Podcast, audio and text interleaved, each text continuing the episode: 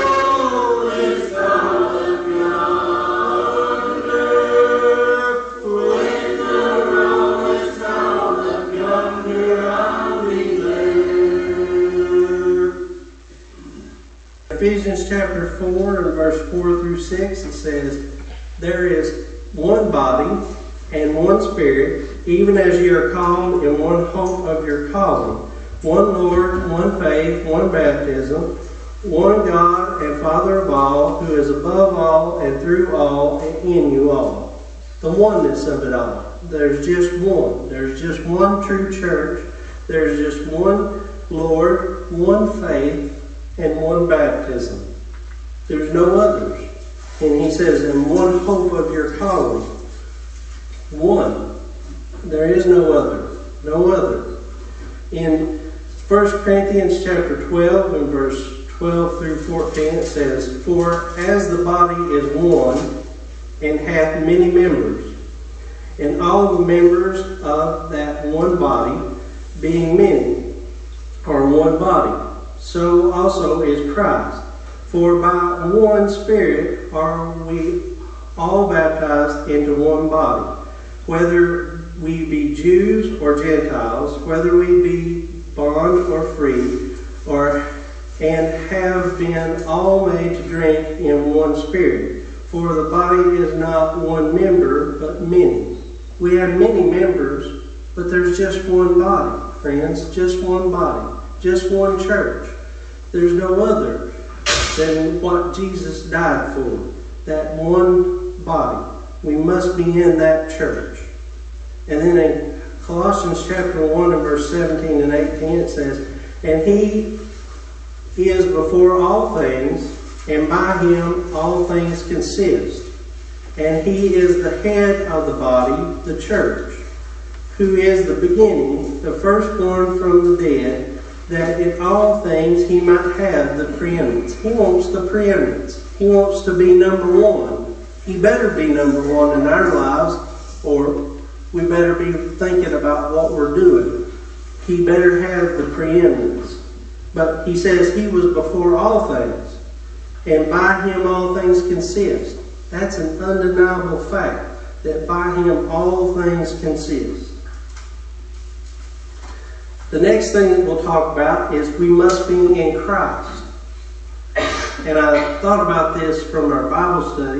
If you turn in your Bibles to Ephesians chapter 2, along about verse 10, it says, For we are his workmanship, created in Christ Jesus unto good works, which God hath before ordained, ordained that we should walk in them. Wherefore remember that ye, being in time past Gentiles in the flesh, who are called uncircumcision by that which is called the circumcision in the flesh made by hands, that at that time we were without Christ, being aliens from the commonwealth of Israel, and strangers from the covenant of promise, having no hope and without God in the world. But now in Christ Jesus, ye who sometimes were afar off are made nigh by the blood of Christ. See, friends, we're a Gentile race of people. We were aliens from the commonwealth of Israel. We had no hope. No hope at all. But now, with Christ and his death, he took down that middle wall of petition. He made us all one. We're all one in him, the oneness of it all that we talked about before. In 2 Timothy chapter 2 and verse 10 it says, Therefore I endure all things for the elect's sake, that they may also obtain the salvation which is in Christ Jesus with eternal glory. In Christ Jesus, the salvation that we can obtain. Think about that. In we've been in Revelations talking about the end of time, but we've spent a lot of time on what's going to happen at the end of time. But are we thinking about what's after that? After he says, Well done, thou good and faithful, or depart, what, those things, what that entails. Well done, we enter the joys of our Lord the, the things that he talks about there in Revelations at the end, the good things. But then if we have not done well and he says depart, we're going to enter into that place that, of destruction. That, that's, that's a sad thing to think about, but we better be thinking on those things as well. In Acts chapter 4 and verse 11 and 12, it says, This is the stone which was set at naught of you builders, which is become the head of the corner. Neither is there salvation in any other, for there is none other name under heaven given among men whereby we must be saved. And I underscore must be saved. He doesn't say should be saved or will be saved. He says we must be saved. That's the only name that we can get any salvation in, is the name of Jesus. The name of Jesus. And then in Colossians chapter 1 and verse 13 and 14, it says, Who hath delivered us from the power of darkness and hath translated us into the kingdom of his dear Son, in whom we have redemption through his blood even the forgiveness of sins. He gave us the ability to have forgiveness of sins. You remember in the Old Testament, they were required to have sacrifices. And they had to do that year to year. And it only rolled back sin for that season. Well, He gives us forgiveness of sin through His blood that redemption that He gives through His blood, that we can have forgiveness of sin. We've done something wrong, we can ask forgiveness for it and turn from that. Some other things we must be in Christ is in 1 John chapter 5 and verse 11. It says, And this is the record that God hath given us, given to us eternal life, and this life is in His Son. We can only have eternal life in His Son. That's the only way that we'll have eternal life is in His Son. And obeying those that plan of salvation. In 2 Corinthians chapter 5 and verse 17 it says, Therefore if any man be in Christ, he is a new creature. Old things are passed away, and behold, all things are become new. Think back, friends, on the things that when you first obeyed the gospel. Some of us may not be able to think back that far, but if you think back and you come out of that watery grave and you think about how you were, you could have, would have done and could have done anything that was asked of you for the Lord. Are we still the same today? I think sometimes that we fall away from that a little bit. But we must be in Christ. We must be in Christ and have that newness that he talks about here.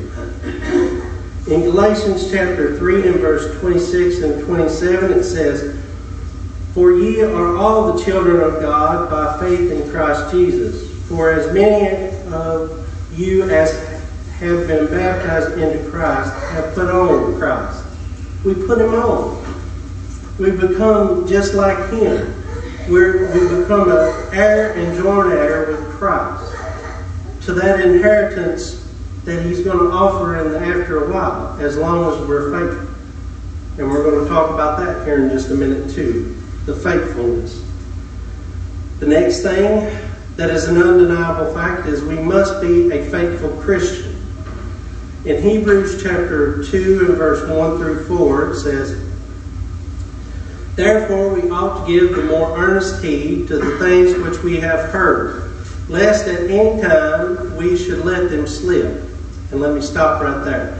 Lest at any time we let them slip. That's that's why we come week to week and we, we study to show ourselves approved. Because we have a tendency to let things slip, he says here. Lest at any time we should let them slip. For if the word spoken by angels was steadfast, and every transgression and disobedience received a just recompense of reward, how shall we escape if we neglect so great salvation, which at the first began to be spoken by the Lord, and was confirmed unto us by them that heard him? God also bearing them witness, both with signs and wonders, and with divers miracles, and gifts of the Holy Ghost according to his own will. You know, he confirmed these things. these undeniable facts. He, he performed miracles to try to show those at that time his power and that he was the Son of Man, and they wouldn't believe him. But if we neglect this salvation, he says, this great salvation, how shall we escape if we neglect it? We're not. We're going to be told, Depart from me, ye that work iniquity, just like all the others out there that are not doing what they should do. In Romans chapter 8 and verse 5 through 9, it says, For they that are after the flesh do mind the things of the flesh, and they that are after the Spirit the things of the Spirit. For to be carnally minded is death, but to be spiritually minded is life and peace. Because the carnal mind is enmity against God. For it is not subject to the law of God, neither indeed can be. So then, they that are in the flesh cannot please God. But ye are not in the flesh, but in the Spirit. If so be that the Spirit of God dwelleth in you. Now, if any man have not the Spirit of Christ, he is none of his. We better have the Spirit of Christ, or we're none of his. He says it. We're none of his if we don't have the Spirit of Christ. This carnal mind, our worldly mind, we need to clear that and be spiritually minded, be putting on Christ and putting that into our, our thoughts and intents of our heart. Some other things here in Hebrews chapter 10 and verse 36 through 39 says, For ye have need of patience, that after ye have done the will of God, ye might receive the promise. For yet a little while, and he that shall come will come, and will not tarry. Now the just shall live by faith.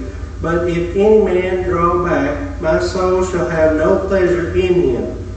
But we are not of them who draw back unto perdition, but to, of them that believe to the saving of the soul. We better not draw back.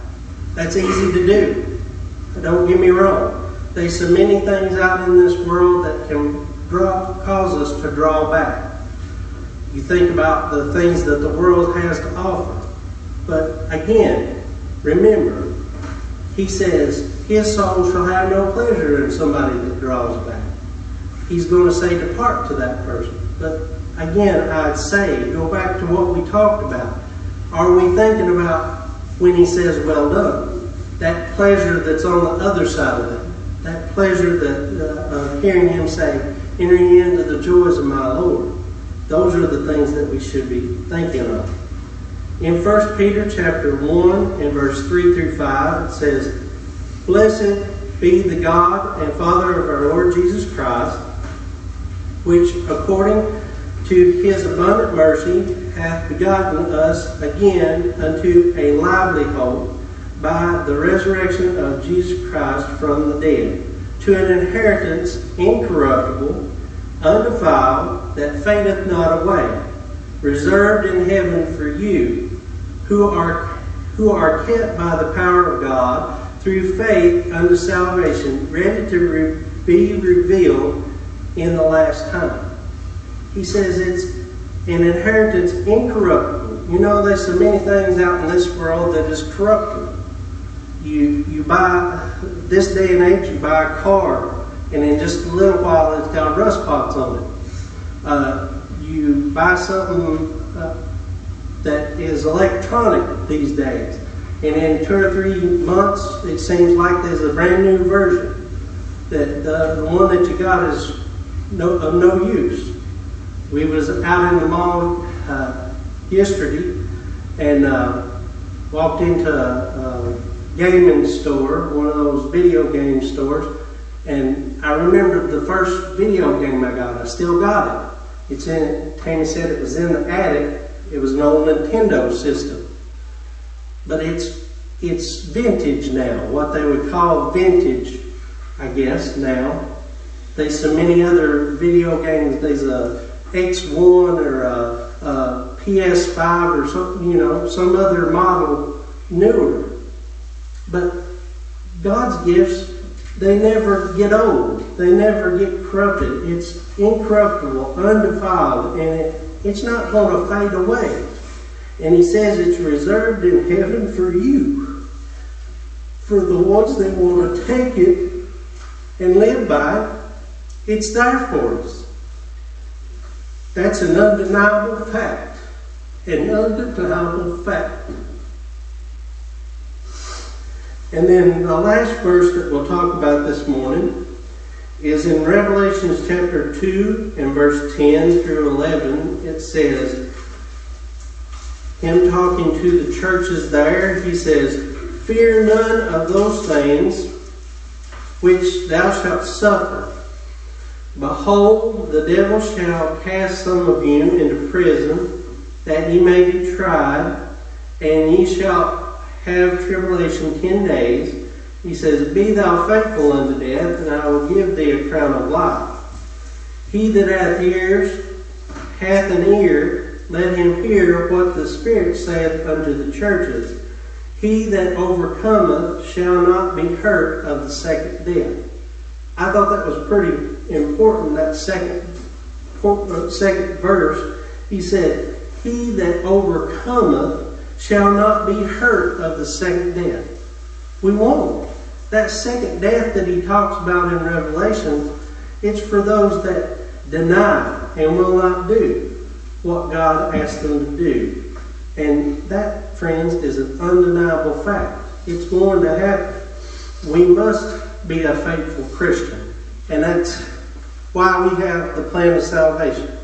If you're here this morning, um, it's a simple plan. You must hear the word taught, Romans 10 and verse 17. It says, So then faith cometh by hearing, and hearing by the word of God. And then we must believe, Hebrews 11 and verse 6. But without faith it is impossible to please him, for he that cometh to God must believe that he is, and that he is a rewarder of them that diligently seek him. We got to believe that he is. And then he's going to be that rewarder that we're, we've talked about this morning. Then we must repent. Acts 17 and verse 30 it says, And the times of this ignorance God winked at, but now commandeth all men everywhere to repent. Ignorance ain't going to be an excuse. We're not going to have that excuse in the day of judgment that we just didn't know. Like I said at the beginning of our lesson, there's many, many things out there. Just in doing, putting this lesson together, I got my scriptures off the internet. I could copy and paste them into my text here.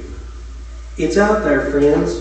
We can have it read to us. Uh, we may not understand exactly what it means, but we can ask someone to help us. And that's not going to be an excuse.